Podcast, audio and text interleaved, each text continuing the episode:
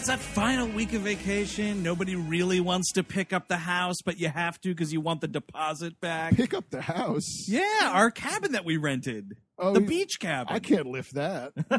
I am not going in that wrestling room. I that that thing. I mean, I mean, all the blood, we we haven't cleaned it once. That's how we come up with ideas for the next season is we just go in a room and beat the shit out of each other. Everyone's always like, "So how do you pick episodes for We Hate Movies?" We go in a room and beat the shit out of each And other. And Cabin looked exactly like Darth Maul in that Mexican, what was it, Lu- Lucha mask or what, what are they Luchero, called? yeah. Luchador? Yeah. Sorry, uh, no hablo español. Well, that would be great though if on this show there was just a dude that was a luchador and we didn't know his identity. But he was just like, you know, the flying Black Widow or something. Sure. He was just some dude. yeah, why not? some Mexican wrestler I let into my house. Well, That'd be al- a good title for a movie. well, we're also anonymously unfamous. We might as well be wearing masks. That's true. And I'm, I do apologize that we all sound the same today. Uh, We've yeah. been sharing a cabin for a while. That, that, yeah, exactly. The voices are just blending and. I don't mean this cabin either. Oh, No, he hasn't been shared. Someone's been hogging him. yes. So we are here uh, to introduce the uh, uh, the final rerun, which is, of course, Star Wars Episode One: The Phantom Menace. Uh, a lot, a lot of good stuff going on in this episode. This is a while ago. And this is one of those ones where I we still people are like, "Oh man, you got to do that Phantom Menace movie," and it's like, "Yeah, we did." Yeah, it happened. Yeah, I feel like every few months we're like, yeah, we did. well, you know, over 200 Sure. episodes. They're not all available on the main feed. right. So now we're releasing it on the main So feed. now you can Exactly. get ready to keep on asking us to do Attack of the Clones. See, now you get to do something new oh, as well, audience. Force Awakens is coming up. Yeah, You it better bone And up I'm- on your prequels. Yep.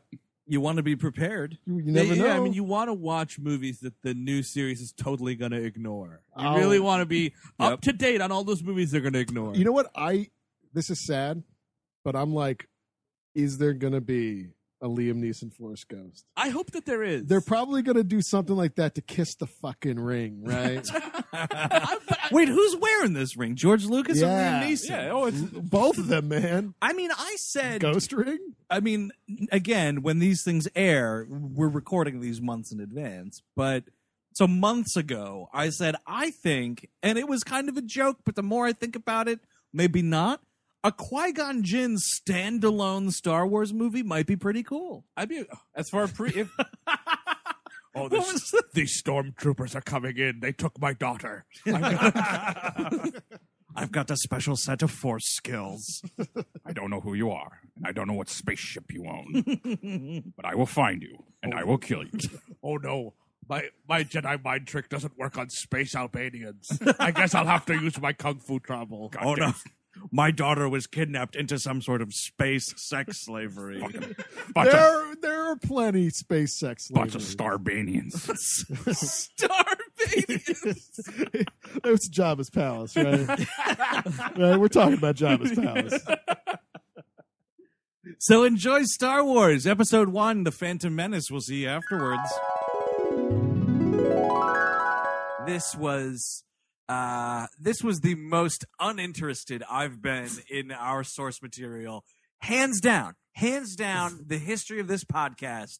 Holy shit! yeah, this is uh, 50 plus titles, and we're talking like fucking robots and like really shitty romantic comedies from the 90s, cra- like zero budget movies. And this is, it, it's, it's a disaster. It's an absolute disaster, and I'm going to get this right out of the way. Ewoks: The Battle for Endor is a better movie. Yeah, without a doubt. Yeah, I have, I have no problem It's saying way that. more enjoyable. You could. It's more cohesive. You could follow it. It's 90 goddamn minutes. Yeah, thank the Lord for that. I mean, this we sat through two hours and like 13 minutes of this fucking trade embargoes and land ordinances and all sorts of regulations. It's all gobbledygook from from, from the beginning to the end. And this is a renowned. I'm a Star Wars nerd to the utmost of the original trilogy. you're a fanatic. I am a fanatic. I Yeah, am, yeah. I'm a total fanatic. You're an. I- extremist. I am an extremist. now, if I was, I'd He's be, not the one reading all those books, by the way. I'm gonna put that out there. I'm the Phantom Menace, pulling the strings, trying to make it look like he's the bigger geek. Oh, holy shit! That that explanation of your like devious plan made you the bigger geek. Yeah, I know. No, but I mean, and I when I first saw this movie, I convinced myself that. I, well, by the way, we are talking about Star Wars Episode One: The Phantom Menace. Oh, I'm sorry. I was so frazzled just reeling from this movie. I for- completely forgot to tell you that we're talking about the first prequel to that new trilogy. Anyway, yeah, and I convinced myself I liked this movie for five years. that's that's It's astounding. really- and but just and I mean, like I I realized what a shit was. I mean that you know in 2004 I came to my senses. I was like, hold on, that's garbage. yeah, yeah. And now rewatching it again in God damn it 2012, it is one of the worst fucking pieces of shit I've ever seen. Which begs the question, though, and I put it out there while we were watching it, and maybe some of our listeners can weigh in on this huge issue also. But I mean, you know, it's one thing, you know, to see this movie younger and be like, oh, whatever, it's a movie. I don't know that bad movies exist and whatever. How many people have yet to grow out of that? Like, how many grown ass adults are out there wandering the earth right now saying The Phantom Menace is a good movie? I think more than you would think, which is sad. And if, if anyone here is listening to this and be like, "Whoa, whoa, We weird movies," is, but this is a good, good movie I grew up with. Uh, you know, I was born in 1993 or something crazy. Yeah. And guess, crazy. guess what? You're wrong. Sit down, rewatch it. You know, or just listen to this podcast because we're going to help you figure it out. yeah, and then go back and watch it and be like, oh. yeah. Put on glasses, have a cup of black coffee, be an adult for once. Look back at this. You will see. And I will actually, uh, I'll continue our physical, my physical description gag from earlier. Yes. None of us have a ponytail in this room, nor have we ever. No, there is nary a ponytail to be found. I'll tell you this. Flat out, like we just watched it. I can't tell you what this movie's about. Like there's a there's a trade embargo and some sort of scandal, and Darth Maul's hanging around, and Qui Gon Jinn gets fucking cooked at the end of this movie, which is hands down the best part. Yeah. Oh, there's also a race. Oh god, Oh. that fucking race. I mean, that's the thing is I don't, you know, So Steve, you it's, said this, it. it's this race of Jar Jar like creatures. Oh, wait, also the pod race. I mean, Steve, you mentioned it right before we started to record, which is there's no reason to hold our audience hand through this movie. There's no reason, I think, to like religiously go through the plot. I think we should just kind of try to figure out the most confusing and asinine points of this movie because it's just a big amalgamation of bad ideas. There's like a 15 year gap between the two movies. And during this time, it was all Lucas kind of sheepishly smiling, like, I got three more planned. Don't worry. I'm just going to wait. And it's going to be a prequel. It's going to be this whole great story about how Darth Vader came to be and all this stuff, all this stuff that was hinted in the original trilogy. So he was like, oh, that must sound, that sounds pretty cool. I'd like to see that. You're going to see it, kids. Just give me a while. I'm, wor- I'm really working on these scripts. working on what? I mean, here's the thing. If this was the finished product, Mm. like, I want to know what the rough draft looked like. Yeah. Because w- w- what? Seriously. could see like I think James Joyce wrote Ulysses in less time than he wrote episode one, The Phantom Menace, and it's a fucking disaster from a screenwriting point. Let's, all right, I'm going to just, I'm going to propose a jumping off point for us to sort of dive into this mess. Um, one word. Racism. because holy shit, this is the most racist movie since the birth of a nation. Yeah, without a doubt. We sort of open on this, as you were saying, this trade embargo between this like little fancy planet Italy. That It may as well be like Venetian fucking Italy. it really is. It's just wall to wall marble. It's really gaudy. And then, and then these viceroys are like of the Trade Federation are have the embargo on this planet for who knows why. Who knows why they want to give these? Well, they just are trying to squeeze money out of them. Like it's kind of like I a protection guess. racket, I guess. oh, it's so it's oh they're space mafia. Yeah, it's kind of like the space mafia. Yeah. okay. And they they are um all like Fu Manchu archetypes. It's really uncomfortable. It is. It's just these tented fingers, and I mean, like, this is what they sound like. The Senate It's will too late never. now. Do you think she suspects an attack? I don't know. But we must move quickly to disrupt all communications down there. Does that sound like a really horrific fucking description of a Chinese person? I mean, yeah. It's awful. It's it's it's it's the most racist character I think the year 1999 ever saw. and it's it's, you know it's it's the idea of it is is like obviously like you said Fu Manchu that's kind of where Lucas you know he he always loved like the Flash Gordon strips and that, that that's kind of where he came from with this Right. but you just can't do that in 1999 No, you can absolutely not have these Charlie Chan looking and sounding motherfuckers running through your movie controlling the space trade. Like just give it a rest. And I again, like I know it's a thing, it's George Lucas. He holds fucking power over everything. But why could no one be like, uh, George, can I talk to you in the bathroom for a second? Listen, George, this is horrifically offensive, but it's a traditional storytelling device. You know, I, I call them like I see them. the other day I was stuck in traffic and I looked at this guy and I was like there's my movie It's like that guy is prime viceroy. I mean, we're talking about uh, Trade Federation drivers here, right? What's insane is that they, there's like a bunch of these characters at the start of the movie, and then we sort of they're they're whittled down to two, and that's even worse because then they become like this kind of comedic racist team. yeah You know, of just the two of them, and they're just all their scenes are like them being like, "Oh no, oh the seat is coming, no," and you're just like, "Holy shit!" This back and forth racist gag that they. oh going. lord the citizens would be so angry if we don't uh, get the agreement together It's just, it's the worst thing ever. And you know what sucks?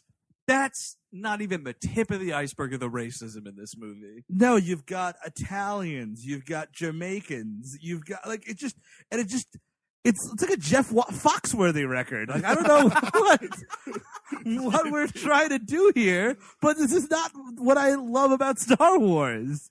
And to top everything off with like all the racism that's going on, the icing on the cake of this whole thing is that a gigantic thread throughout this entire movie is slavery. And Yeah. this person's a fucking slave, and you're my slave, and this is I'm gonna buy this person and slave, slave, slave. Yeah, and it's what in the world? and no one's upset about it. No one's like all of the our you know our big characters, our moral characters, Qui Gon Jinn, Obi Wan Kenobi. Everyone's like, oh, well, it's just a fucking slave. What do I care? Yeah. you know. what, yeah. What I also don't really get is like the these civilizations have been around long enough that each of them have evolved or ch- whatever somehow got to the point where they have intergalactic flight. They're going from one end of the galaxy to the other. Yet, and they're building like robot helpers, C3PO, R2D2, battle droids, whatever. And then they're like, you know what? But we still need that, you know, that, that, that raw muscular of human slavery. Like we, just, we still need that. Yeah, they just can't What? get over it. And it's to such an extreme. Anakin Skywalker, a slave, is building C3PO, a slave for him. Yeah. like it's just like slaves are begetting slaves now in this society. Like it's the most twisted fucking social structure ever created. But one thing I don't understand about the slaves in this movie, and they are slaves, and they they, they are not permitted to do anything that the Italian gonzo looking motherfucker, I don't even know, Mr. Sabetti or whatever his name is. Uh, by the way, Giacomo Sabetti. this guy is he lives in a backwater town not even Mos Eisley Mos Espa you know we the, the, we can't get a, we can't afford Mos Eisley you know yeah, yeah. Lucas couldn't afford to shoot on Mos Eisley, so they had to move it two towns over. and this guy can't even fucking afford Mos Eisley so he's living in Mos Espa and he is a bad mechanic on Tatooine the out- outer rim territory right and, Yeah. and and he He's has just a tons of shifty mechanic. and this guy has tons of slaves and He's is better than everyone else You got What? two fucking slaves, and guess what? They're not doing shit this entire movie. That's the other thing is you're just kind of owning. It's like it's not slavery. It's like human trophy casing. Yeah. because he owns Anakin Skywalker And his and, mother. and his, and his mother, old Ma Skywalker. but they're just hanging out. They have a pretty sweet house. Like there's a there's an upstairs and a downstairs. There's a nice little patio that like Qui Gon Jinn's hanging out on, giving Jake Lloyd all those blood tests that we'll get into later on. Yeah, but uh, yeah, he's they've got a house. He's got hobbies. Like what kind of? Sl- I mean, like I'm glad that he's not getting the whip, but at the same time, like why even have a slave then? But I think that it's almost like there's sort of uh like misusing the word slave. Like in this society, they don't understand what slavery actually is. It's like you have to make these people do things. I feel like this has become us mad that he's not treating his slaves poorly. I'm certainly not mad. I love the fact that the Skywalkers have a pretty nice, you know, like middle income living. But Yeah. like, what are you doing calling them slaves? Like, what what is keeping them from saying, "Listen, little Italian flying thing, like." Get out of my face. You don't own me. Yeah. First of all, you're like a quarter my size. Yeah. I could put you in a box and keep you in a closet. You know what I mean? I could enslave you. What is keeping them? They first of all, because they don't even live with him. That's the other thing. no, they just go home. They, they live like two towns over. I don't understand how this guy has whatever ownership rights over the Skywalker family. It makes no sense to me. we're talking right, right now. We're in what this this is the wormhole of this movie that sucks. It starts at minute twenty and ends at minute like at hour an hour oh five. Like, yeah, it's definitely over an hour. the middle 45 minutes of this movie where they go to Tatooine that could be resolved in 15 minutes, but they take their fucking time. And the boy tells me you want to sponsor him in the race. How can you do this? Not on Republic credits, I think. My ship will be the entry fee. Oh, not bad, not bad. Huh? Nubian, huh? Uh, It's in good order, except for the parts I need. What would the boy ride? He smashed up on my pod in the last race. Uh, So, uh, okay, so a little bit of the plot then, I guess, is they go to Tatooine. Why? They go to Tat in the beginning of the movie, uh, Obi-Wan Kenobi and Liam Neeson's Qui-Gon Jinn Right. uh, run afoul of the train, Trade Federation, and they have to. Then they go to Naboo because it's being fucking persecuted, and they're like, "Oh, we'll take this ship to Coruscant," which is this kind of really. When you're a little kid watching a Star Wars movie, growing up with the other Star Wars movies, like, "Ooh, Coruscant." This is the planet that everybody always talks about. You never see because they never really had the budget for it. Right. It's the big city planet. Yeah, exactly. It's like an it's an invention of the expanded universe, though. I think I don't think it was even really mentioned. no, though. you're probably right. Yeah, Yeah, I think I think they they included shots of it at the end of Return of the Jedi in the special In edition. the re-release, yeah, there's like because it's all like the celebratory, like they're celebrating Yeah. all over the galaxy. yeah. Bullshit, bullshit, bullshit. But yeah, th- th- you're like, oh man, I'm gonna finally see Coruscant. That's awesome. Oh wait, our ship just got a- a mechanical problem where we got shot by something I don't even fucking remember. Classic Star Wars universe, by the way. Something's Oh, just yeah. breaking Well, down. you know, you don't really. This at least this movie addresses because, like, when you take off from a spaceship, you could you could like hit a duck or something. You don't know. Some space ducks. Yeah, it's space Yeah, ducks from Endor with all the space chickens and all that other shit they had in Yeah. that first Ewok movie. yeah, so you know. So they, they just they fucking blow a tire or whatever the fuck, and have And to- then Anakin says fudge to Qui Gon, and Does they he have, say to wash, fudge? they have to wash out his mouth with soap. no, no, I'm talking about a Christmas story. oh oh you know But it you're wasn't right. really fudge. He actually said something really Star Warsy offensive, like Nerf herder. So they blow a town in bumblefuck world, and they're like, oh shit, we have to go to this shit ass hillbilly planet where there's slaves. It's the only planet in the galaxy that still has slaves for some reason. And they're, you know, Qui Gon's like, look, we got to find, you know, our hyperdrive or Mick Blocklock thing is broken. We got to go get it fixed. Let me go haggle with this Italian. and this guy's like, yeah, why you coming to my store? You don't have no. He's like, oh, I have these space credits. Like, I don't, you, I don't use your foreign currency. I need something you can trade. When you try to tag with an Italian, you're you're there for like two weeks. yeah, exactly. no, exactly. This this should be like, all right, if you want to, there's so many things wrong in the storytelling way of this. Is like one, if the movie's about Anakin Skywalker, let's get to him before minute thirty. Please. Two, why the fuck does Anakin Skywalker have to be a child, a little baby man in this movie? It makes no sense. It makes absolutely no sense. And three, just pick him up and let's fucking go. Let's get back to Coruscant. Let's do things. No, because we have to like th- that's like Lucas's whole idea of you know creating this world and he thinks like he's he's really you know getting into these characters because i think that even with the original trilogy right like mm-hmm. that's still a bit of a criticism about it is like there's all these hollow characters Sure. so this is what happens when he tries to make every character have its own importance. Is that quite literally every character has some friggin' thing going on that has to be addressed for no less than 10 minutes. So everything, even like you get like the Italian mechanics problems, you know, he's got like a bad wife at home that's like ragging on him for some reason, you know, and he just can't stand it, but it's against his religion to get a divorce from her or some shit. You got to hear his sob story. It's there's scenes with just him and Jake Lloyd. Yeah. And they're talking in their babudu aba language and you're just like, "You know what? I signed on to this movie for Ewan the fuck McGregor. and you know what? Liam Neeson's a great added bonus. And where are they right now? Nowhere, because I'm in this fucking intergalactic mechanic shop with a fucking flying Italian bumblebee gonzo thing and a fucking little turd child who's rambling off in this language where there's no subtitles. No, I mean, and that's another thing. I mean, like you had R two D two in the first movie. We're like, oh, you don't know what he's saying, but he's talking to somebody who speaks English. You've got, you know, and it's just back and forth, bleak block, blah blah blah. they or- respond like in but with r2 and c3po for Yeah. example like you know he'll be like and then he's like oh how dare you and like responds with a question and like repeats Yeah. what he said Yeah. accusatorily or something like that yeah. That's not this it's just them gobbledygooking back and forth and nothing's getting translated and nothing's happening because they're just looking at each other so it's just like a useless like two or three minutes of chit chat Oh, that happens more than once because he also talks to Sebulba outside like some galactic Oh, diner. God, Sebulba, of Miga de. Baba Sabulba. And it's just like, shut the fuck up, kid. You and your dead eyes. Yeah, that kid has no soul. Chesko Saboba. Chapoko Uman Gisa. Mitisa Radical Banapi Chapa Chawa.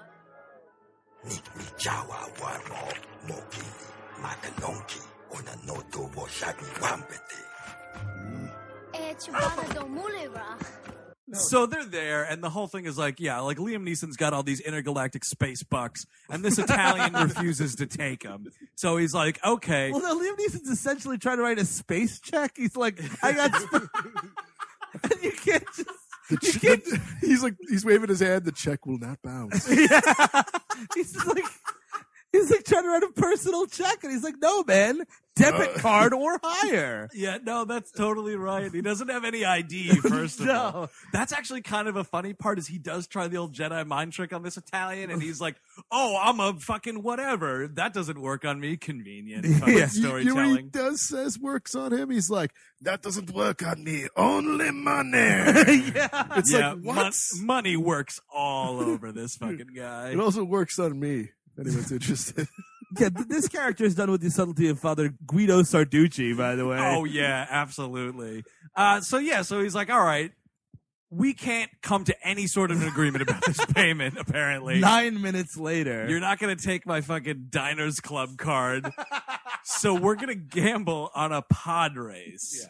And then this is the fucking black hole of this movie. Winner because- takes slave.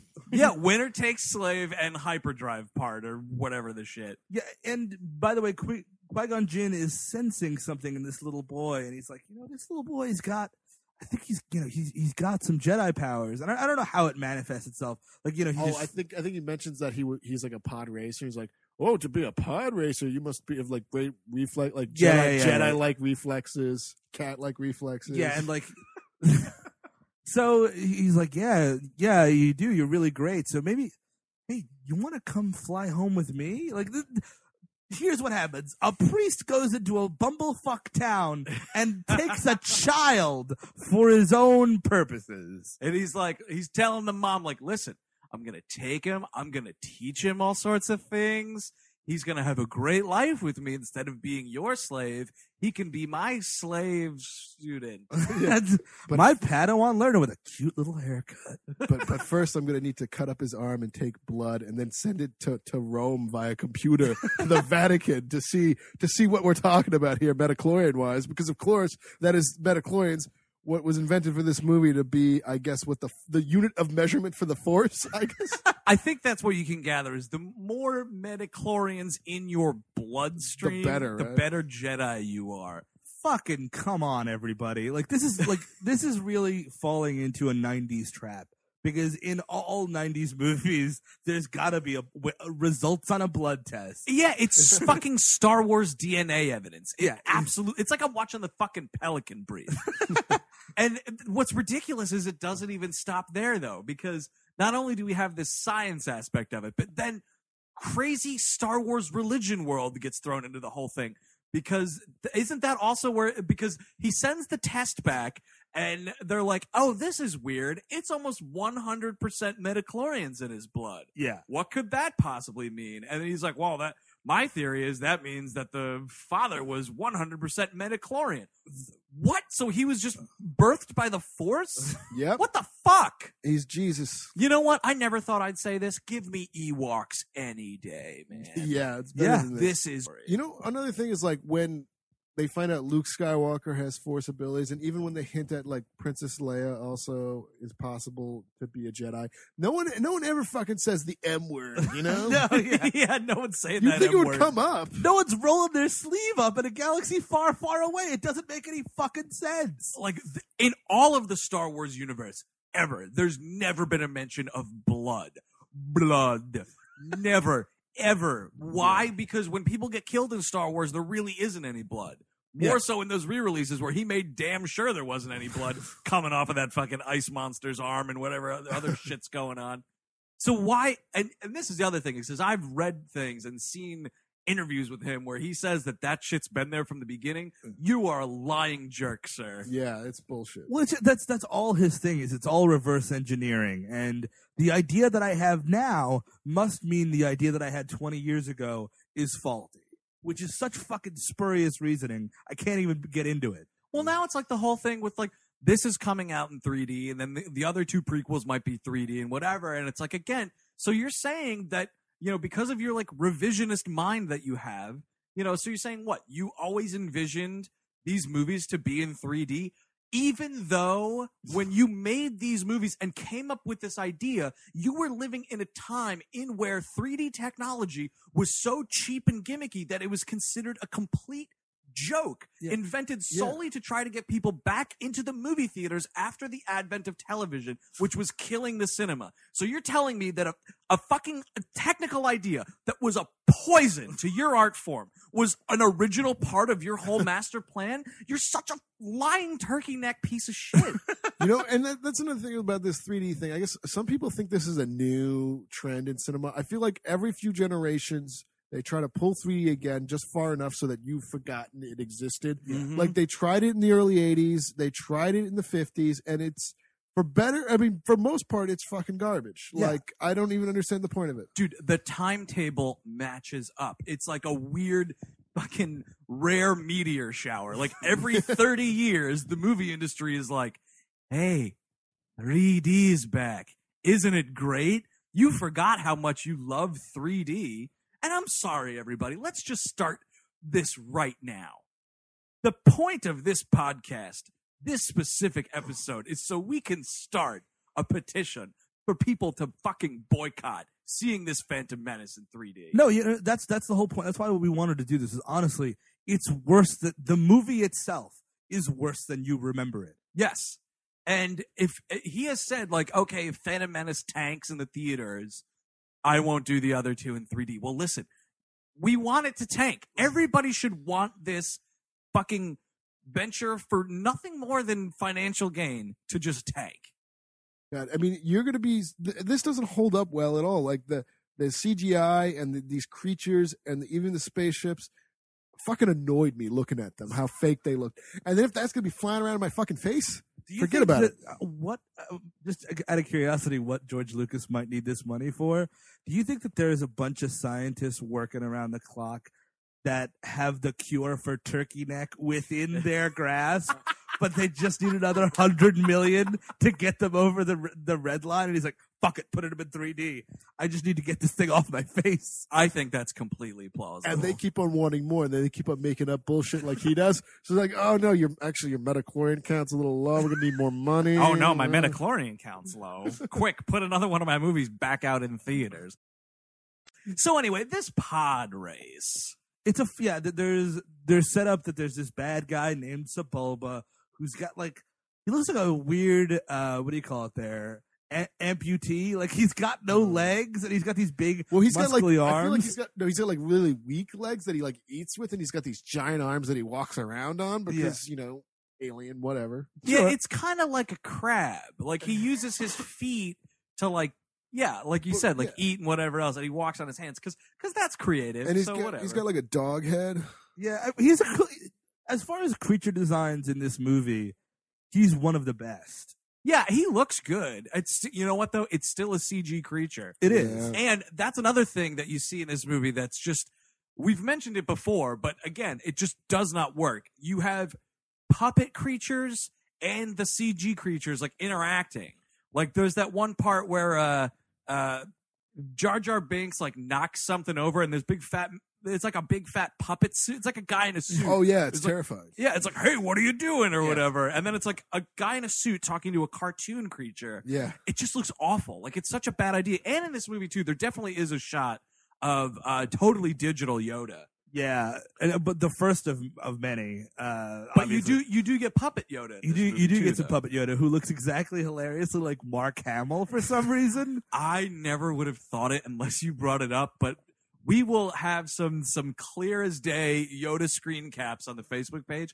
This puppet Yoda is designed to look like Mark Hamill. I don't know why. Like it's because he's like kind of younger or whatever, so Yeah. there's less wrinkles on Yoda's face, I guess. But he just looks like Mark Hamill, and it's really weird. Like, what is that trying to say about like the Star Wars genealogy? Like, Maybe Yoda was the father. Maybe Yoda was Oh. Anakin's father. Like he went, he he was flying around town, and he just he got a fucking flat tire, and this slave was like, "Oh, I'll fix it," and he fucked her. And it's like in, it's like in the Devil's Advocate. She had all these claws on the back of her on her back. maybe if they did like sequels instead of prequels, you'd see Luke Skywalker as Mark Hamill slowly grow into a Yoda. oh, Like- is he just like is Luke Skywalker just lives forever? Yeah, yeah. He just like he slowly becomes like smaller and greener and older, and like he just turns into this. thing. And maybe that's what Je- all Jedi Yoda is just like what Jedi look like when they get old. Why not? Sure. I will completely buy that. Nah, that's it. So the bet is on now, Right, right. And you know, and there's all this pre- like not only all right. So we had all this stuff. We, we've already met Natalie Portman's character. She's kind of playing this double role, which will I don't even know if we'll get into. It. Who cares? but basically, like it's like this weird like Princess and the P- Prince Prince and the Pauper scenario. It is Yes, right. it like is. she is she is the queen of Naboo, Mm. right? And uh, she's got her double for security purposes, played by an unknown Keira Knightley. That's how she got her start.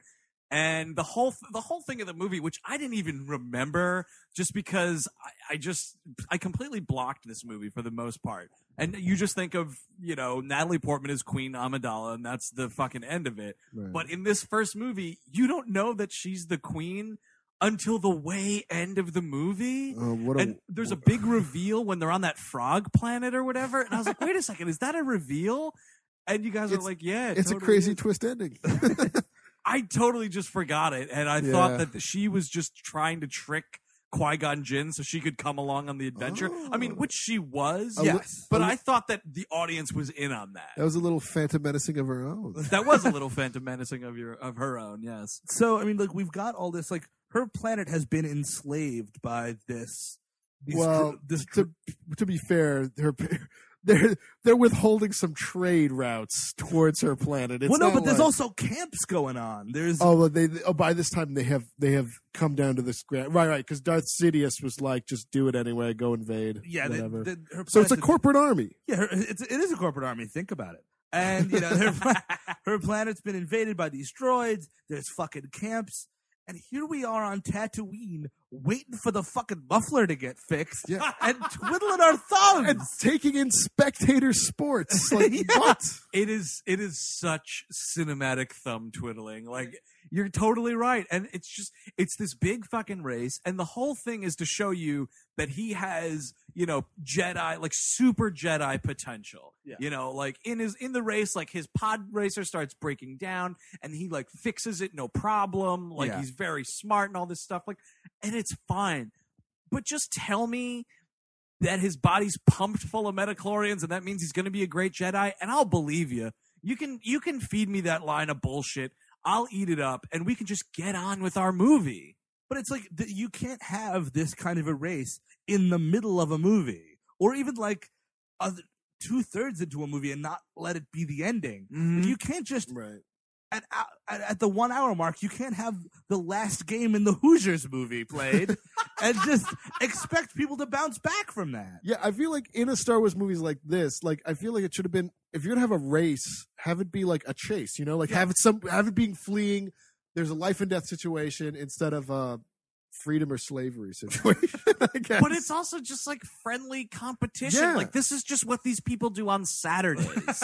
although although Sebulba did try to sabotage Anakin Skywalker and he whatever fixed it. One guy crashes and dies. Whoop-de the fuck do.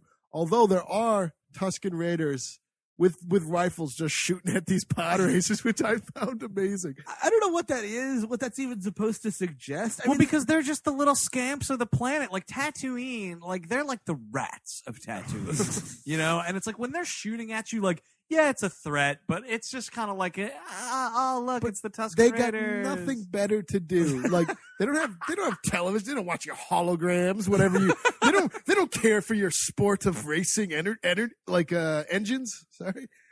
Well, maybe it's a thing where, like, you know, because they're they as the Tusken Raiders are really opposed to like the Tatooine approved slavery system, and they're like, you know what? Everybody's equal. We're just Oh, gonna live shit. out in the desert. You know, we're gonna be out on the cursed earth, And and you you can have your slavery, but we're not gonna be a part of that. and they're operating like this underground railroad that we don't really know about.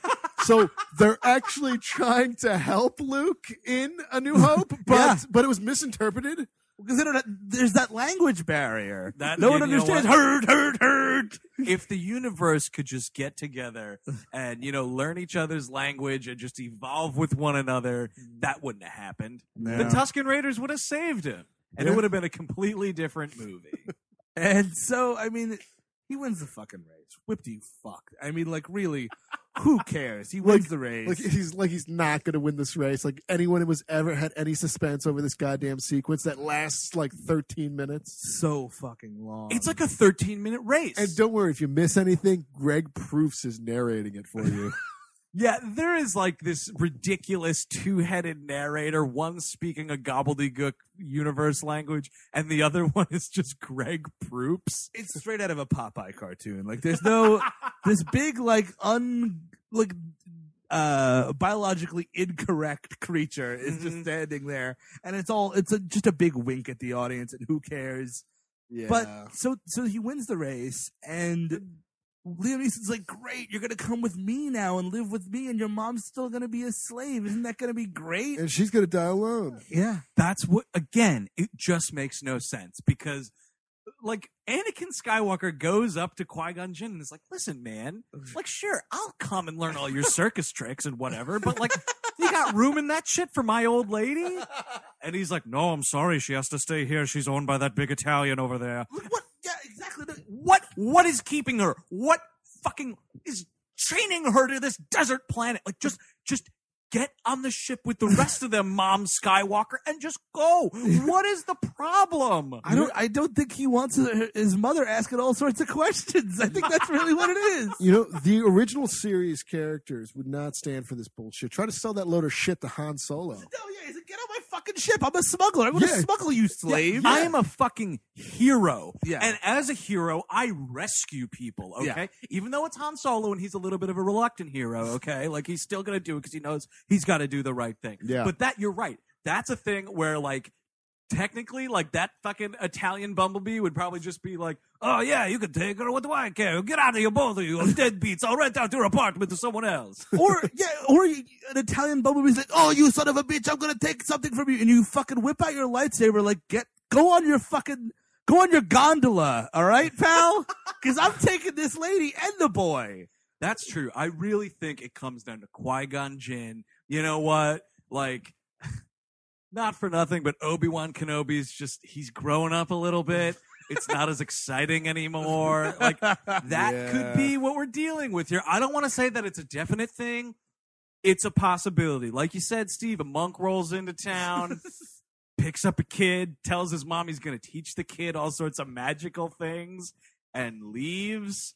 It may be for the best that Qui Gon Jinn doesn't make it to the end credits of this movie. I'm just putting Yeah, that out. But there. think about that, like that could be an easy racket to do because he doesn't really show off his force skills down there in front of that mom, and he he's just it's a dude in a robe shows up to your desert house and says, "I want to take your son. He's special," and you just let it happen. No, I mean, and, and that's the thing. It's like because she's a slave and she has no options. Right. But sh there's no fucking reason in retrospect There's no why s- she doesn't go on that ship. There's no slavery. There's it's just it's all a big fucking facade.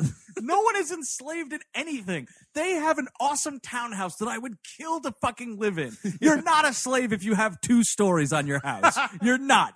If you have a house, you're not a slave. Like it makes no sense Yeah, there's that no these people are called slaves. There's no bruises. There's no nothing. I mean, like they don't have income, but they have food. You know what I mean? Like they have. They're taken care of. No, I mean, like I'm not.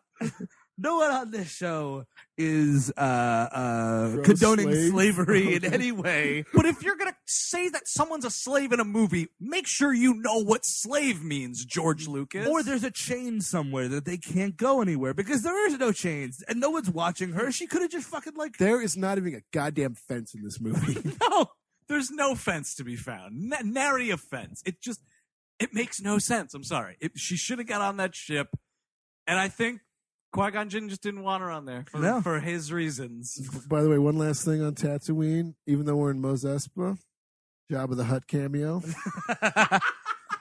He got around. You're Yeah. right. And there's like some gag at the end of the. And you know what? It's probably the smartest inside joke of the entire movie. The end of this 13 minute long pod race sequence, everyone's like all excited or whatever that Anakin won, blah, blah, blah. They cut up to the stands. Jabba the Hutt has fallen asleep.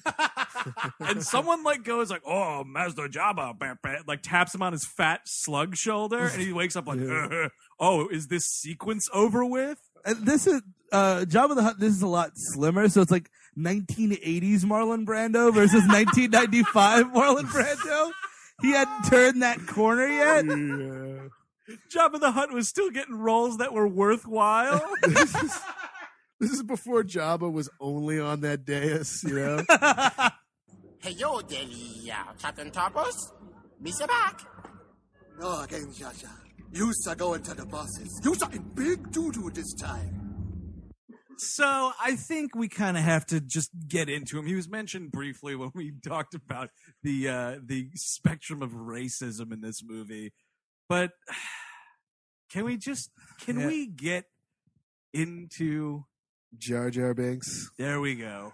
I'm really reluctant, but yeah, I guess we have. Well, I mean, because the It's almost like everything's been said already, in a way. I mean, that's the thing is like I don't want to sit here making all the jo- uh, the the Jar Jar jokes because uh, it's just treading the oldest of water. But I mean, he's just that. I mean, because it's kind of the next step in this movie Yeah. after they get everything. To, or no, it's not. I'm sorry. This comes before. Does it not? yeah, yeah when, he, when, he, when he takes him to the other planet. or- Yes, the fucking frog space sequence or whatever. But Yeah. I just want to, I mean, I want to put out there the most ridiculous part about this character. And it's not that, you know, he talks like a, you know, racist, like minstrel character or whatever, anything like that. It's the fact that the beginning of this movie, when you're introduced to him, he's like this petty thief or whatever. Like he's just a shitty criminal. yeah. And they're like, wow, look at this degenerate or whatever. And everyone in this fucking town hates him. And they're like, we don't want you here anymore, Jar Jar Binks. And Liam Neeson's like, oh, this will be the perfect guy to lead us through your fucking shitty water city. Well, there's this the oldest of old like non-religious things that people put in movies that that have fake religions is oh you saved my life so I'm indebted to you forever and ever and ever Uh-huh. which is complete garbage Right. Yeah. and uh, so you know he starts following them around and they're really annoyed by him Qui Gon Jinn and Obi Wan Kenobi are like God what the fuck is this guy's deal and they're like how do we find the how the best thing is uh Ewan McGregor when he first meets him he goes What's this? what is this? It is it is again like i feel if if we went back and really like combed through this movie there may be a handful of these like the creators of this movie being like god damn it. We know we're getting paid so much money from george lucas and whatever but we fucking hate this because you have the hilarious J- jabba sleeping thing. And then this jar mm-hmm. jar introduction where yeah he quite literally is saying what is this? You're right. And the whole audience was thinking the same thing. What is this ridiculous cartoon character? No, and he, you know, he turns into this thing where he he introduces them to this sea the sea world of the Naboo, which is his race of Gungans, where there's this big fat Reginald VelJohnson looking motherfucker running the whole thing, and he looks like a big frog. Well, my my thing that I was bringing up about the most ridiculous part of Jar Jar Binks is the fact that the beginning of this movie he's a petty thief, and through this whole movie he does nothing, accomplishes like kills in battle by accident, and it's all just like this hammy comic bullshit. At the end of the movie, he is awarded like some fucking medal, like his people. He's a general. Yes, he's like General Banks at the end of this movie. Like uh, we mentioned this sometime in the past about how easy it was to move up through the ranks of the Star Wars universe, but I'm telling you what, like someone forgot to sign something somewhere because like this is the worst idea for a promotion I've ever seen. Yeah, he's nothing but goddamn sight gags. He's always just falling over himself. How's that a leader? No, It's not. And it's just yeah, that's all he does. He stops the movie dead whenever he shows up. He's got shitty one-liners, and I mean, like people outcried him. This was, and you know that's the problem about Jar Jar Binks. He's like the figurehead of the shittiness of this movie because you'll hear people be like, "Well, if you ignore Jar Jar Binks, it's kind of a good movie." Like, no, it's not. That's that's an argument people use. Yeah, you will Yeah, hear pe- that. People act like Jar Jar is what tainted the prequels, and with uh, if if that was like eliminated, it could have been something good. But it's like it's just not. It's just a mess, regardless. That's a bunch of bullshit. Yeah. Yeah. Like if you remove that character, it's still a horrible, shitty movie. Case in point, Jar Jar Binks has nothing to do with that 13 minute pod racing sequence I had to sit through. yeah, exactly. And nor the viceroys. Uh, Yeah, totally. He's got nothing to do with those viceroys. Like nothing that I hated the most about this movie has to do with Jar Jar Binks. Like I hate Jar Jar Binks, but you are a fool to sit there and say that he's the worst part of this movie. No, exactly. And we, you know, we get back on the, we run afoul of Darth Maul, who I guess we could talk about too, which is, Sure. He, I guess he's like, Darth Maul is this really like weirdly iconic character just from design alone and like the fact that the only two things he does are the best things in this movie, which are the two fight scenes. Right. Yeah. So like, he's like, oh my God, Darth, it's really kind of a smart way to make, like, he is the Boba Fett of the new trilogy. You know what I yeah, mean? Like, yeah, he's very- got a couple good scenes, and then he's gone. yeah, very very little to do, and people really reacted to him really positively. But like, he just doesn't do anything. He's he should have been a presence in this movie. He should be a menacing thing that's always there, that's always kind of popping up at the wrong time. But he has two fight scenes and says maybe four words. Yeah, I mean, there's that one part where it's a it's a total missed opportunity where he's like parked his big space cruiser outside of Mos Espa, and I'm like, oh, awesome! Like he's spying on them. Like he's gonna go into this village and fucking murder people. Yeah. How cool is this gonna be? Because I saw from the preview and my Burger King Kids Club pack with his fucking action figure in it that this guy is a badass. Yeah. And no, Nope, he nope. spies from afar and then sends a bunch of little drones into the city to do like some legwork on investigating the main characters, and that's it. Well, even Darth Maul recognizes that it's a child, and you, you don't attack a group, a party when they have a child in it. Yeah. Darth Maul would kill kids. Oh, I love. I would love it. He would be great at killing kids, but George Lucas disagrees. If he just fucking gores him with his horns, That would be great. Like if he was bad in that fight with Qui Gon Jinn, if he just fucking headbutted him, oh yeah. just like man. spikes in his head. One like breaks off in Liam Neeson's forehead. And that then- would be sick. yeah, Darth Maul. Both of their faces are just covered in blood. That's how you got to make these movies, And George Darth Lucas. Darth Maul's like licking it off his own cheek. And also, he did in Revenge of the Sith finally grow the balls to kill kids because there's that Yes. one scene when all the like Jedi's are getting wiped out at the end or whatever. right, Yeah. that's And he Anakin just doing co- he comes upon like that little group of Padawans or whatever, like at a study session. he just finishes them all. yeah, it's like lightsaber on, and we cut, and we know exactly what happened in that scene. And that's a brilliant piece of editing in, in that Revenge of the Sith. I'll give that movie that. But yeah, I mean, like, so you know, that's your villain. Your other villain is Palpatine, who we, we meet when we get to Coruscant in a more real way. This is the best part of that this goddamn movie when it came out. And people were like, "Oh, is it Palpatine or is it not?" But Yeah. is Sidious not Palpatine? I mean, it's obviously Palpatine, but you didn't think it'd be so goddamn obvious. I guess. yeah, he Like- just Yeah. like, oh, maybe it's not. Maybe Sidious is not Emperor Palpatine because that'd be really fucking obvious and dumb. No, no, that just goes to show don't think too much with Star Wars prequels. And by the way, in the future, I mean, the carry on on the Darth name. Okay, so I'm going to keep calling you Darth Vader all the time, but don't you fucking call me Darth Sidious. Yeah. Emperor Palpatine. like Yeah, what? you know what? Like they're they're like they're uh they're they're they're like hanging out with each other like one night in a command room, like it's just the two of them or whatever. And you know, Darth Vader just lets it slip and like calls him Sidious. Like that would happen. Like that's one of those That's things should happen. where like two great leaders like get in a room and it's like.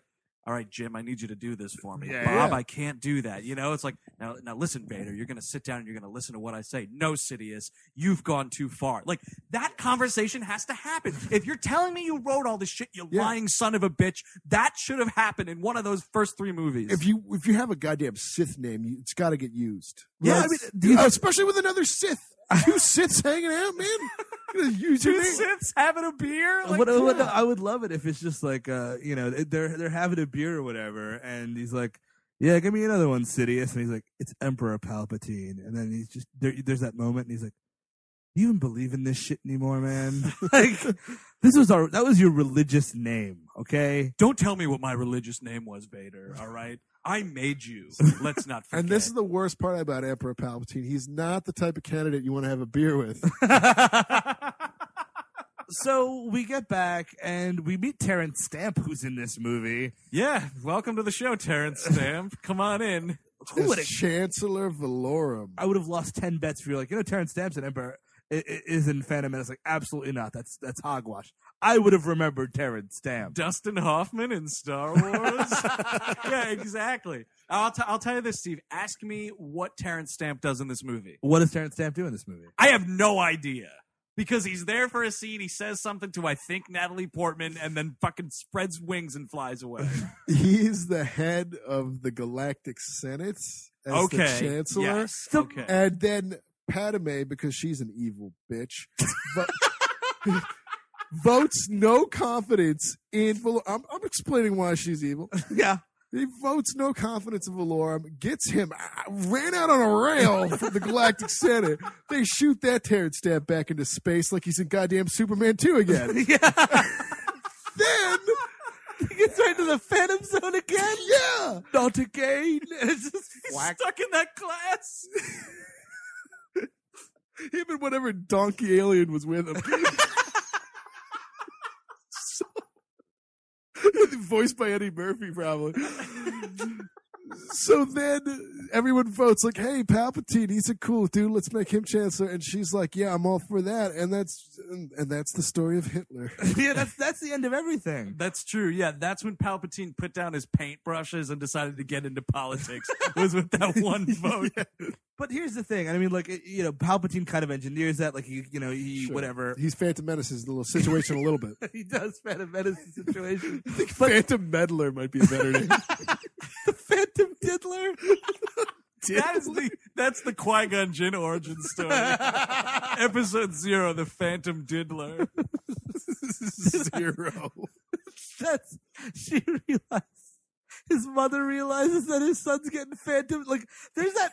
There's got to be that next day. To, not to go all the way back to Palpa, to Tatooine, but there's the next day after your son leaves when you kind of start re-looking at the evidence and you're like, You're like, oh shit. Wait, wait. I just, Did my son just get kidnapped in front of me?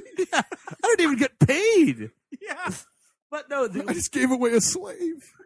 perfectly good slave.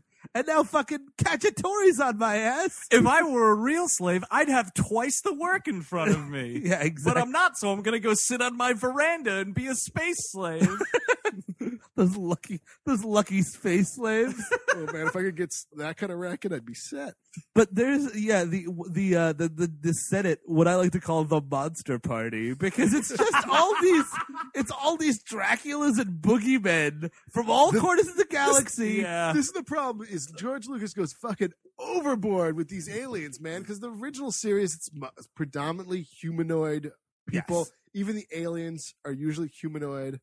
And, Yeah, they just uh, have like a little bit of like makeup on or whatever. Although in New Hope, there is that hilarious werewolf that is just in the cantina. Yeah, there's an honest to goodness You know, werewolf in A New Hope. Why didn't he do a werewolf se- prequel? oh know? man, that would have been awesome. That would have been better than this movie. And I don't know why. Why does the universe get so less populated with these aliens after the Empire takes over? Is there some type of uh, Genocide we don't know about possibly because it's all must white. Brits in, in A New Hope and Empire. and then I guess yeah, you know what? Here's what happened. Probably so much genocide that they're like, listen, this this whole camp situation we got going is like really tedious. Build the Death Star, one blow, we'll get it over with. We'll just start going planet to planet, Yeah. just wiping them out. Yeah. No, it's true because in these movies, especially in this, the first time we see this big Senate, which appears in all the other prequels, you just have all. Yeah, it's just a big old monster so party, and then somehow between that fucking Revenge of the Sith and into A New Hope. All the monsters went away, and they were all replaced with white British actors. Yeah. Like, I don't know what happened. yeah, it's like Derek Jacobi's fucking I don't know fan club. I- What is what happened? There are so many bullshit random aliens in these prequels. I'm surprised the hamburger helper glove wasn't wasn't in the Senate.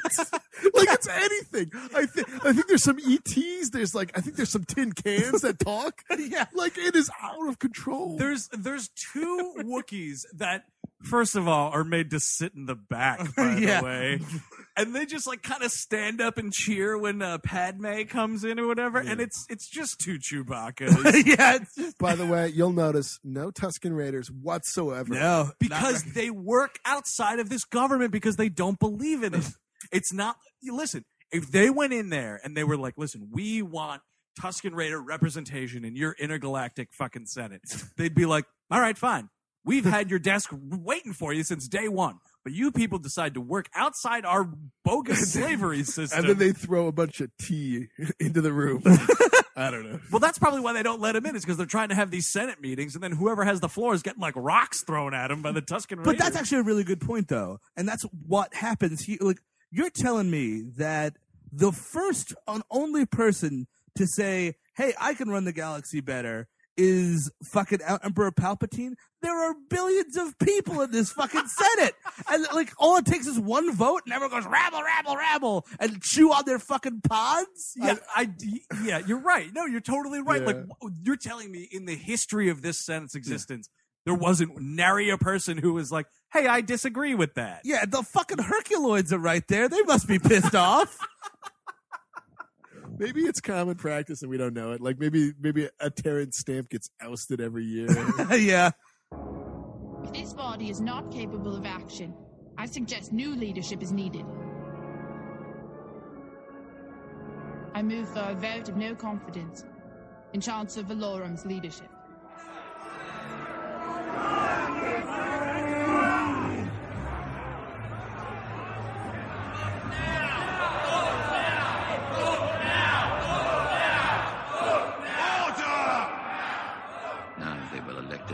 Chancellor. A strong Chancellor. One who will not let our tragedy continue. So he gets ousted, and that's kind of that's actually the only real thing that happens in this movie that's of any consequence to the narrative of Star Wars. Right? Am I yes. wrong? Yeah, yeah. No, because that's you. It's that's what starts in motion, like the chipping away. Like Oh. because by the end of that third prequel or whatever, like that whole Senate fucking falls, and Yeah. Yoda's got that big fight scene in there. It's the start of Al- uh, Palpatine's, you know, It's uh, uh, the, the rise of to the power. empire. Yeah, it's the rise of the empire. Is th- it's all you know what? And this is kids at home always vote because one vote makes a difference. You Wow. can see it here. You can Yeah. see it here in this intergalactic senate. One vote, Terence Stamp was out on a rail, Yeah. and here comes the empire. You- if you- someone else stood up against Palpatine getting in there, who knows? Yeah. Terence Stamp still could have been president of the Senate or whatever the fuck goes on there. Could have Yeah. prevented this whole yeah, and I mean, like you know, happening. he, Terence. Look, here's the thing about Terence Stamp as a leader. You know, he made a lot of promises about change, and you know, in his first term, he wasn't able to do so much because he had all the detractors. Yep. In the Yeah, second, he's got all these goddamn aliens screaming gobbling. blah, blah. and in his second term, he could, re- without the fear of being ousted, he could really make some difference. Right. If he's not worrying about whether or not he, Terence Stamp, is going to be reelected, Yeah. he can just do whatever he wants and he doesn't have to listen to anybody because he is the president of the Senate. Exactly, and no backwards werewolves yelling at him. That doesn't even matter anymore. No. Now, here's the thing I want to put out there. One of the last times we spoke at length about Star Wars, we proposed a pretty awesome idea of an HBO set, wire esque, you know, uh, Cloud City with Billy Dee Williams, older now as Lando, crown hangs heavy, that whole business. Yeah. Here's something that I just kind of thought about that, you know, Aaron Sorkin, if you're listening, let's maybe get this in, in motion. The Intergalactic Senate, okay, like way before the rise of the Empire, like way, way back. An Aaron Sorkin West Wing type, the inner workings of the intergalactic government. Everybody's just walking and talking. You know, like one episode's about like, you know, some Wookiees come in and they're pissed off that their planet's got like this climate crisis, but the intergalactic Senate's not reaching out with any kind of aid. Yeah, the John Spencer character is actually just a cup of dirt because who cares? Like, it's just a cup of dirt that talks and gets upset. I would love to see like the eighth season of that show when they're running out of ideas for different creatures and it's just a talking ramen cup. It's bound to happen. So, I mean, yeah, that's. Then we're kind of in the, the last throes of this movie, which is the best part of this movie. Like once we Yeah. get off Tatooine, Well- once Palpatine, I mean, look, once Palpatine takes over the Senate and there's this big standoff on Naboo, we really kind of get what we what you paid your, I guess, Well, nine bucks at that time. That Naboo battle was terrible. oh yeah, The- with the uh, with all the the battle bots and uh, and what and those uh, frog people, Jar Jar Binks and the uh, Gungans or whatever. Yeah, yeah. the Gungans decide to help the Naboo because apparently they have all of the military power on that planet, but still are subservient or submissive to the white people. Why do these little like? It makes no sense in a galaxy where like the Naboo is obviously physically stronger than all these white people. Same Yes. thing with with- like why is it fucking Chewbacca telling fucking Han Solo where to get off? Why is this six foot tall werewolf monster not being over brawn. braids over brawn? You're thinking? I don't know. I just think it's one of those things where it just takes one. Like, Yeah. and I'm not saying Chewie and Han because I know they have a good thing going and like their relationship Well- is fine. Uh, but if you have a thing where it's like, listen, this Wo- this other Wookiee mechanic is working for this other like you know intergalactic heartbreaker and whatever.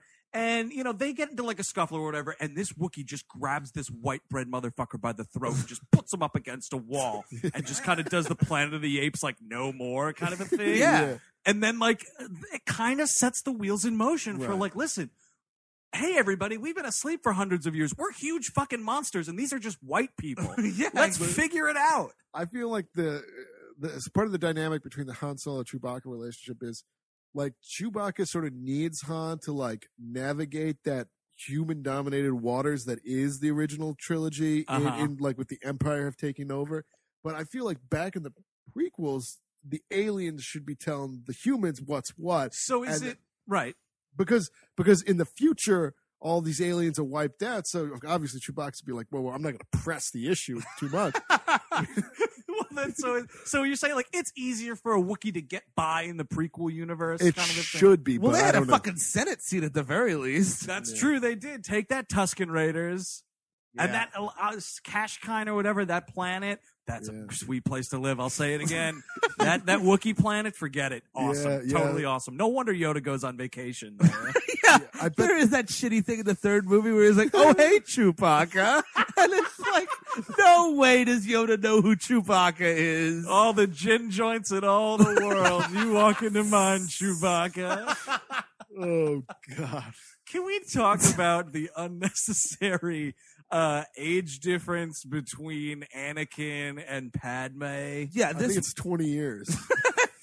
Just about. it does. It's it's one of the many, the multifaceted. And this is a bigger conversation of why start your story here. Are you an angel? What? An angel. I heard the deep space pilots talk about them. They're the most beautiful creatures in the universe. They live on the moons of Iego, I think. You're a funny little boy.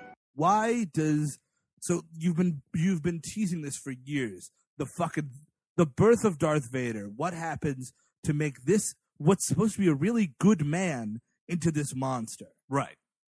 I don't care about him as an eight year old boy. No, not at all. Because unless it was a thing, like if you want to tell the story of Darth Vader, and it is as such, he was always a dirtbag. He was always evil. He was like a fucking like Damien kind of kid. Then that's one thing. Because then you got this little kid running around. And he's really dangerous, and he gets his hand on a lightsaber and kills people. Or I something. do it. I'm doing this for you, Anakin. Clack. I do it all for you. or start it at the tipping point. Don't start it like 10 years before he starts going a little iffy. Yeah. if you no, but uh, maybe not started I- at the tipping point. Started at least with him as a functioning adult who knows what an erection is.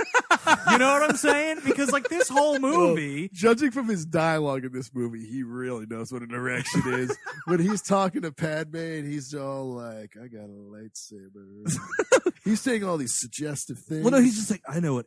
Are you an angel? Like that's a fucking line, No, kid. yeah, it's yeah, yeah, you're feeding her a line. half this movie is pickup lines, either Qui Gon to him or him to Padme. Let me tell you something. Are you an angel? By the way, listen, Jake Lloyd. She's a queen. She's heard them all before.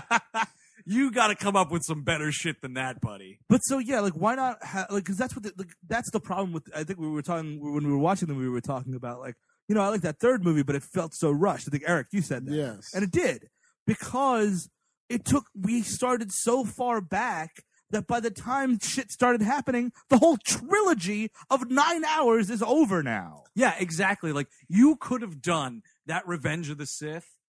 That whole third movie, he could have just been Darth Vader. Yes. Like start fr- like open Yeah. Revenge of the Sith with that fucking volcano fight, which is totally awesome. Yeah. Like have that be the first scene of the movie somehow. Like rearrange your story so that's what's going on. Yeah. And then you just have this whole movie of him learning to walk and talk like Darth Vader. Yeah, and doing shit and killing kids and all, and actually hunting down the Jedi, which is something that was supposed to be the bread and butter of this trilogy, which is probably shorter than this fucking pod race. It is. It is. It is like a five minute montage where you Yeah. just see all the Jedi Knights just murdered at the end of the movie. Yeah. And just it's it's it's quite literally like one scene dead, another scene dead, another scene Yeah. dead, kids dead. How cool it would have been if there was a whole movie of Darth Vader as Darth Vader going around hunting down Jedi and Yeah. killing them, like taking its time, like like staking out his prey and just because in the the Revenge of the Sith, like towards the end, it's just like I feel like there's hundred kids really banging out those Imperial uniforms,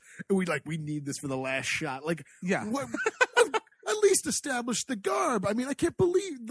The, No, No, he's exactly. He's got to be like walking around, like getting. He like he centers in on the first Jedi Knight. He's like getting their schedule down Yeah. and their habits. It's like fucking Henry Portrait of a Serial Killer, but with Darth Vader. I, I want that movie. you know a new hope enters and it's and it's it's like oh the empire empire has been around for a long fucking time and it's been brutal but then according to the prequels it's been around for what like 15 years Yeah, maybe less than that. less than that yeah Yeah, it's I don't, I don't get it who gives a shit? And yeah, but yeah, you're right. And then, but the other side of that is why why it's so weird to start your movie this early is you have a 16 year old girl flirting with a nine year old kid she should be babysitting. Yeah, totally. She could be his babysitter without a doubt. And you just it's it's honestly it's just wasted opportunities to hey George Lucas develop your characters and have it be believable when they fall in love. not just a fucking walk on a grassy field one day or whatever the hell they do in the Clone Wars movie. Fuck that shit. Yes. you know, like actually like work towards building something, but you can't do that because you've decided to make the male part of this couple a child. And it's useless. He could even you know what? If you want to if you want to keep all your dumb pod racing shit, you can still have that in. He's just like a teenage fucking gearhead. You Yeah. know, he loves racing pods, but he's fucking Yeah. 16 years old. and you could, that could play into like um Lucas's interest in like 50s car culture Yeah. and, and American graffiti in a way a little bit Why like are we figuring this out for him so many years later? Like, Like, doesn't I'm he have yes men to be like, nah, excuse So me? this is this is a teacher getting an F paper from a student and being like, "Oh, you do so much. You you do such good work, George. What's look? All right, if this was your if this is your first paragraph, right? Let's develop these ideas together. Let's sit down and yeah, no, no, no. This is how this is your thesis. Like, fuck this shit. It's so annoying. the um the battle uh on Naboo, uh, I believe. Like we talked about how that's like it's totally like bogus or whatever. And I'll, I'll say it right now, and I don't know like what he souped up for the Blu-rays and whatever, because I'm not going to watch it. and I'm not going to care. We watched this on a DVD. It was like the first round DVD because that's all we needed. It's you know that's not going to sway your opinion of a movie, but those effects, man, they do not hold up. They look like stinkers, man. Yeah, it's it's it's all it's a big fucking. It looks. I think you said it looks like a Windows screensaver. Yeah, totally. I was waiting for a flying toaster to walk by. You know what I mean? it was No, he was in the Senate. we feel like the flying toaster race on this Universal Senate is not being represented fairly. We are the the green vortexes things that bounce around your computer, and we think we're not being represented by the Senate. We are the never ending rows of colorful pipes that continue to go around your screen over and over again in an endless maze of confusion and beauty, and we are being underrepresented in this intergalactic Senate. and I, standing alone, the dancing baby, here do declare. you know you got the empire is right man you got to thin this herd Just thin him right out. Slim that shit down. come on I mean how much can we govern here Oh, man. So here we go, and this the best piece of music. The, all of the other music in this movie is kind of who cares. You don't even notice it. It's it's a John Williams score, but finally, and I'm this, I'm gonna fucking out myself as a nerd. Duel of the Fates starts playing. Holy shit. that which was released as an MTV video and won at TRL at least three times in I've 1999. Never, I've never seen it. Is it just clips from the movie? it is. It was like an extended trailer, but it was this. it was better than the movie because it, had like the good parts in It it was just all the fight scenes and shit. yeah it was like mostly the lightsaber fights with Darth Maul so that starts kicking in, and all of this, you know, uh, there's a big dumb battle on on Naboo with between Jar Jar Binks, Peter Sellersing his way through this fucking herd of battle bots, Yeah. and then Anakin Skywalker. Also, Peter Sellersing his way into a fucking flying machine that you know goes up to the. I guess there's like a command center up. yeah it's a very oops I won the war yep, it happens twice. Yeah, he, oops I won too he really uh, he really Ernest P. Worrells his way through the end of this fucking third act Well, yeah, no, you're, that's a more apt reference. I'm sorry, Peter Sellers. because it's just a lot of button pushing. Like, hey, what does this do? Oh, I killed three people, and it's just him like, hey Vern what's this button do what's going on over here on this side? I mean, yeah, it's totally just like in his mind, he's just playing a video game. yeah. Yeah. and then so they're doing that, and then uh, Natalie Portman and almost Dennis Haysbert are running through the streets of Naboo to take it back and get these fucking filthy Fu Manchus out of get their greasy hands off the rest of the. drive him off the planet No, Yeah, exactly. Totally. They're trying to get him the hell out of there. And oh my god, there's actually a lightsaber battle that's really fucking cool in the middle of this. Talk about I didn't see it coming. I'm sitting there the first time I saw this movie, like, "Ah, they had lightsabers at the beginning when they roughed up those Asian characters, but there's really not that many lightsabers to be found in this movie. and yeah, and it's a pretty cool battle. Like there's, it's it, this is what this movie should have been, which is '90s fight choreography and Yep. '90s special effects being put into a Star Wars setting, and it kicks ass. It absolutely kicks ass. it's the one and only scene in this entire two and a quarter hours that kicks ass. Yeah, and I feel like Darth Maul is obviously just wasted because he's instant. He's ba- yeah, he he's in this fight sequence and that's the end of him. But like, I feel like why eliminate your big vi- like Darth Vader wasn't dead at the end of A New Hope. Like, No. why not continue him on and then maybe have Vader strike him down to take his place? Right. I mean, that's I mean that's the thing that Darth Maul in this movie serves as like the big time thug in a Bond movie, right? Like, Right. he's almost entirely wordless. He just kind of shows up to be menacing for a second and then Mhm. leaves. And then here we are at the end of this movie. He's just gonna have a big fight where he, again he just doesn't talk, but he's gonna fight the hero and get killed, and that's all he's there for. He's fucking Jaws. Yeah. you know, like Yeah. that's it. But no, but the funny thing about this is he gets replaced as an apprentice by Christopher Lee. Yeah. 91 year old Christopher Lee is somebody's apprentice. apprentice. He's he's he's Palpatine's boot black. He's like 85 years old. Well, you know, maybe age just isn't a thing, you know, in the Star Wars universe because Yoda lives to be like 600 years old. Yeah, I guess if you're 700 years old, and ni- there's a scrappy Well- young 90 year old. Yeah, Also, totally. I mean, I guess Yoda just really hated Luke Skywalker. Was like too old, too old to get in the training. But but apparently, a ninety-one-year-old can learn the ways of the Force. exactly. So whatever. I mean, it's a really cool scene. Yeah, it's a good And, fight sequence. You know, Qui Gon Jinn gets fucking ganked by a fucking lightsaber. Yeah, he gets one right in the old gut, which is pretty sweet. And uh Ewan McGregor cuts it. We can talk about Ewan McGregor for a minute here because he's barely in this fucking movie. Again, yeah, like he, and I feel like, uh, to just kind of be honest with it, he does the best acting job in this movie. Yeah. However, like his dedication to mimicking Alec Guinness and Alec Guinness's like speech, Mm. speed, and you know his accent and everything like that.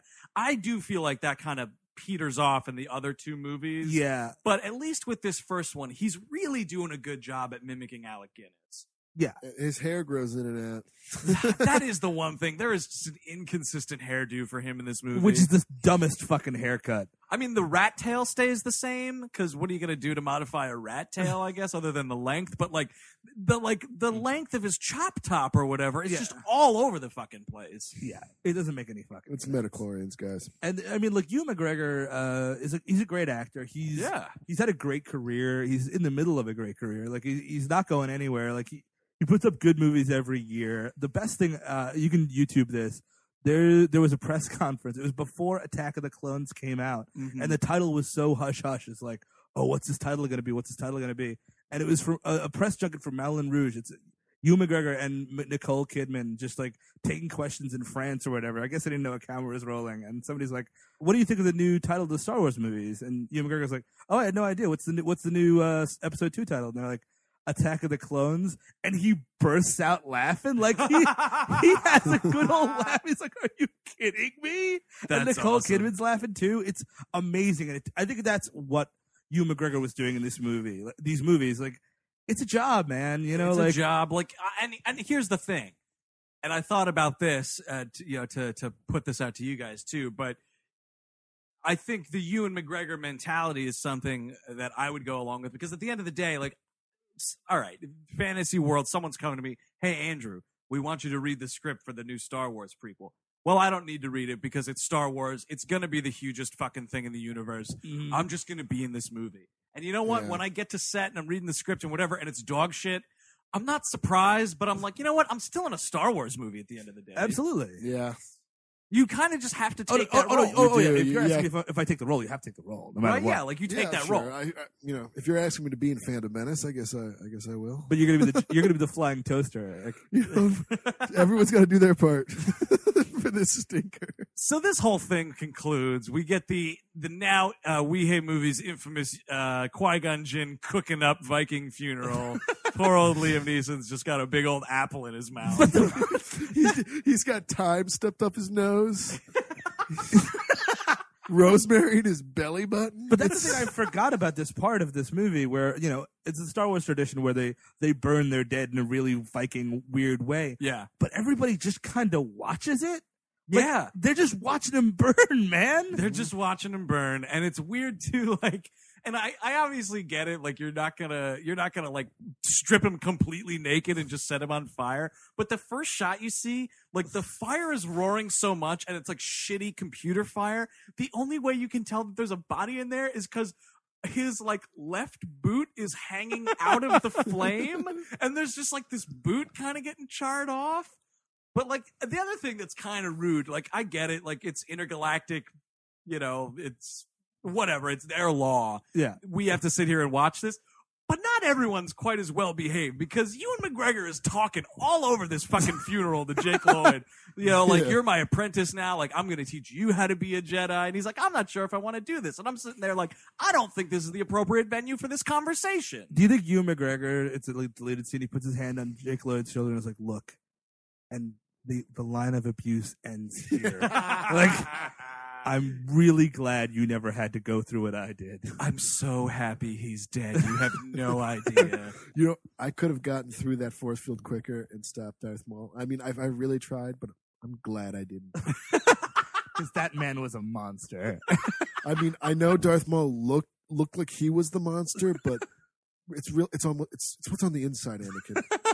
They do uh, lay it on quite thick, don't they? That uh, Darth Maul is the devil, by the Yeah, way. he's got horns, a red face. I mean, it's, It's just just the devil. Like, why Yeah. do you need an intergalactic devil? He's from the Hell Planet. and I mean, that's the other, Diablo six eight four. Is that the volcano planet? Maybe. He's a native of that volcano yeah. planet. Yeah, there's totally. just other Darth Mauls like farming out there. Well, because that was the the bit of discussion we had before we turned this on, though, whether or not that Darth Maul face is face paint. yeah. And I'm sort of in the camp of that's just his face. Uh, that's yeah. not like battle paint, right? I I'm sure, and I I don't. I think that's that that would stand to reason. he it comes would from a society where tattoos have gone too far.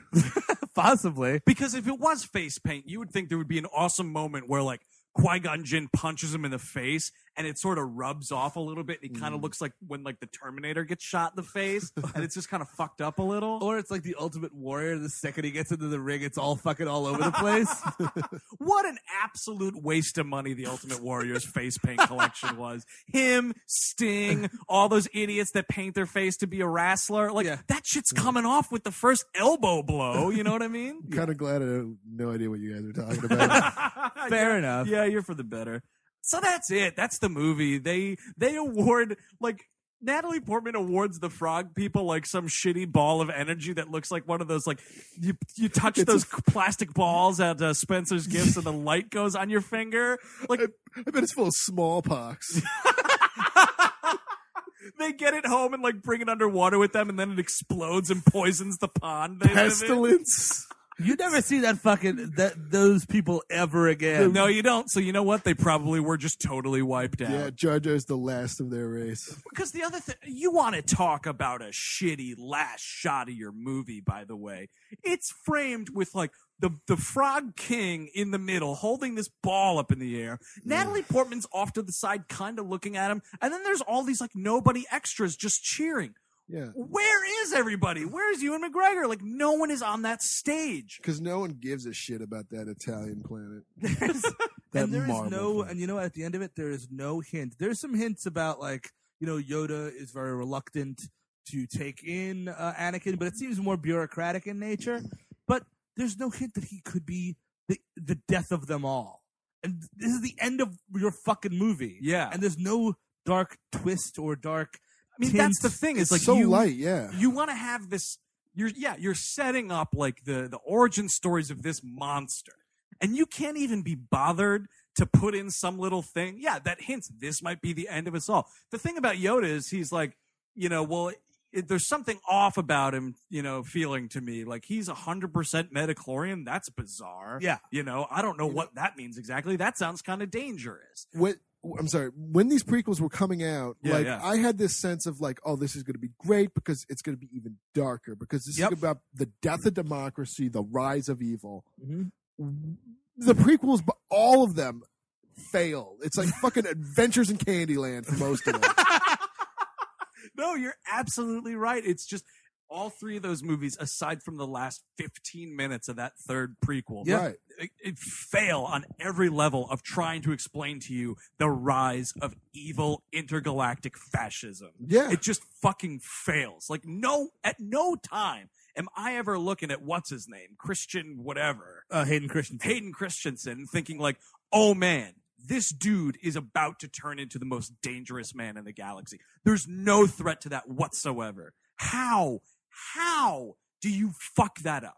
Yeah, you make the Phantom Menace first. That's how you fuck that up. And honestly, you don't need to show me that the old republic was like good and they had people represented. Like I get it. I get what an idea of a republic is. If you're let's if- move on. Yeah, if you're- totally. If you're a good storyteller or a good filmmaker, you can tell me that in ten minutes. Yep.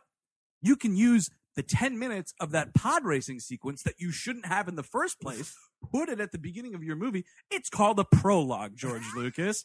have that be your prologue. Use that 10 minutes that you save cutting out that pod racing sequence and tell me all about how great it was with your Right. fucking you know, your democratic society and whatever. And then we can just get on with the rise of Yeah, evil you know because that's all people are buying tickets for. You know what's awesome is that that that beginning montage of the Road Warrior explaining how like the machine stopped churning and the, the, the, the society fell. Like, give me that, and then give me, and then give me like evil for three movies. Yeah. No, you're absolutely right. Or just like the idea of playing around with what evil is, what isn't evil. Like, you know what I mean? Like, Right. have a morality play. Like, there's a little bit of morality play in that third movie. But Mhm. again, it's just, it's too little too late. I'm Yep. sorry. Yeah, Yeah. I've No, checked out. absolutely Give me some shades of gray, Lucas. confer on you the level of Jedi Knight. The Council does. But agree with your taking this boy as your Padawan learner. I do not. Qui-Gon believed in him. The chosen one the boy may be. Nevertheless, grave danger I fear in his training. Master Yoda, I gave Qui-Gon my word. I will train Anakin. Without the approval of the Council, if I must. Qui-Gon's defiance I sense in you. Need that you do not? Agree with you the Council does. Your apprentice, Skywalker, will be. So, on that note, no one's recommending this. Are we recommending this for like Star Wars history sake? If you haven't seen this yet, by the way, I guess that's the other thing. I would say no to anyone seeing this. No to anyone seeing this. Double no for fucking seeing it again in 3D. yes, Triple no. exactly. Just Yes. fucking forget it because I'm telling you, it's not going to make a difference and it's not going to look good because you know why? Here's why.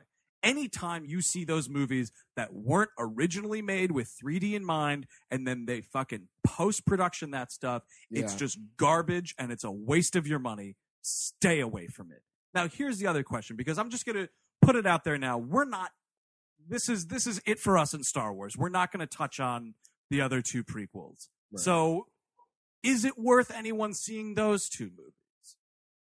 I don't. I, you know, honestly, maybe check out the, like the second one has a pretty cool uh, Jango Fett fight. Uh, Like the, the second two have like hits and misses, Moments here and there. but I, I, I- by and large say- just don't steer yeah, clear. I feel like I feel like it's pointless. I mean, maybe I would say if you're going to check out any of them, Revenge of the Sith, I guess. I would say that too. If you really, if again, if you were living under a rocker, you know, maybe you're just you were too young when the movies came out. I don't know. Just see Revenge of the Sith and save yourself the trouble. I say I think people instead of seeing these movies should see the original trilogy, the the original cuts 77, 80, 83. The despecialized editions, Oh, which you can totally find online if you Google them. Yeah, Harmy's despecialized editions. But also um Ernest Goes to Jail is not not bad. you know what? There's one of those movies called Ernest Goes to Africa, and it's less racist than this fucking movie. Hands down, less racist. Ah, so there it is. The final rerun of the summer. I want to address something. I know we Uh-huh. got a little flack because we didn't immediately jump to anti-Semitism. For the one time. For We've been Watto. criticized more than once for not immediately jumping to anti-Semitism. I know, and you know, like we, I think we said that Bumblebee guy resembled an Italian. Watto? yeah, Watto, yeah. The- the- and he can he doesn't talk like this. Uh. I mean, and I I understand also like some people were like, "Well, you know the way he's drawn, right?" The beer thing was a nose joke, Right, And yeah. I'm like, Sure. "Yeah, I get it, man." But you know, here's the thing. I don't see any Jewish people with trunks. Here's the thing. Or sometimes, wings. Not not many with wings. sometimes it's just not as much fun to jump to things like anti-Semitism. Just a bit. Sometimes it's fun to just go your own path and make your own jokes up about stuff. And I feel like that. I mean, this episode's like what four years old or something, Sure. but like. I'm sure that's probably what a lot of that was, and he is kind of abada babada boo, you know. Yeah, I mean, because you know, here's the thing: it's a dumb fucking elephant, bumblebee, alien, nothing Right. character. Yeah, and uh, many listeners at home might not have uh, haggled with Italians in New York City as much as we have. Read his book, Steve Sajdak's "Haggling with Italians," Coming out in paperback actually pretty soon. direct to paper. A guide to losing your money. Who, uh, who does the forward for that? Is that uh, Chaz Palminteri? It's just one sentence. I've never read this. I don't know who he is. hey, well, what's this all about? Chaz Palminteri, man, that's a guy that likes talking about the old days. well, let's talk about a Bronx Tale, man. I, I will say over under Ian Ewan McGregor. Like, it would be a really good coup. I agree with you on the Force Ghost of uh, Liam Neeson or Ewan McGregor. Those would be like good surprises to see in that movie, and I don't think that they're off the table. but how could a no with and McGregor Force Ghost? Because yeah, why the fuck would a ghost age backwards? That's That well, never made any sense. Don't they do that in the in the re-release of Return of the Jedi? Yeah, they put they, they put in re- the younger. Yeah. That's what I'm They- saying. well, and they also put in uh, uh, the, They put in Hayden Christensen. They as put in Yeah, Hayden. Christensen Much younger instead of- Yoda. Which, by the way, fuck all that shit.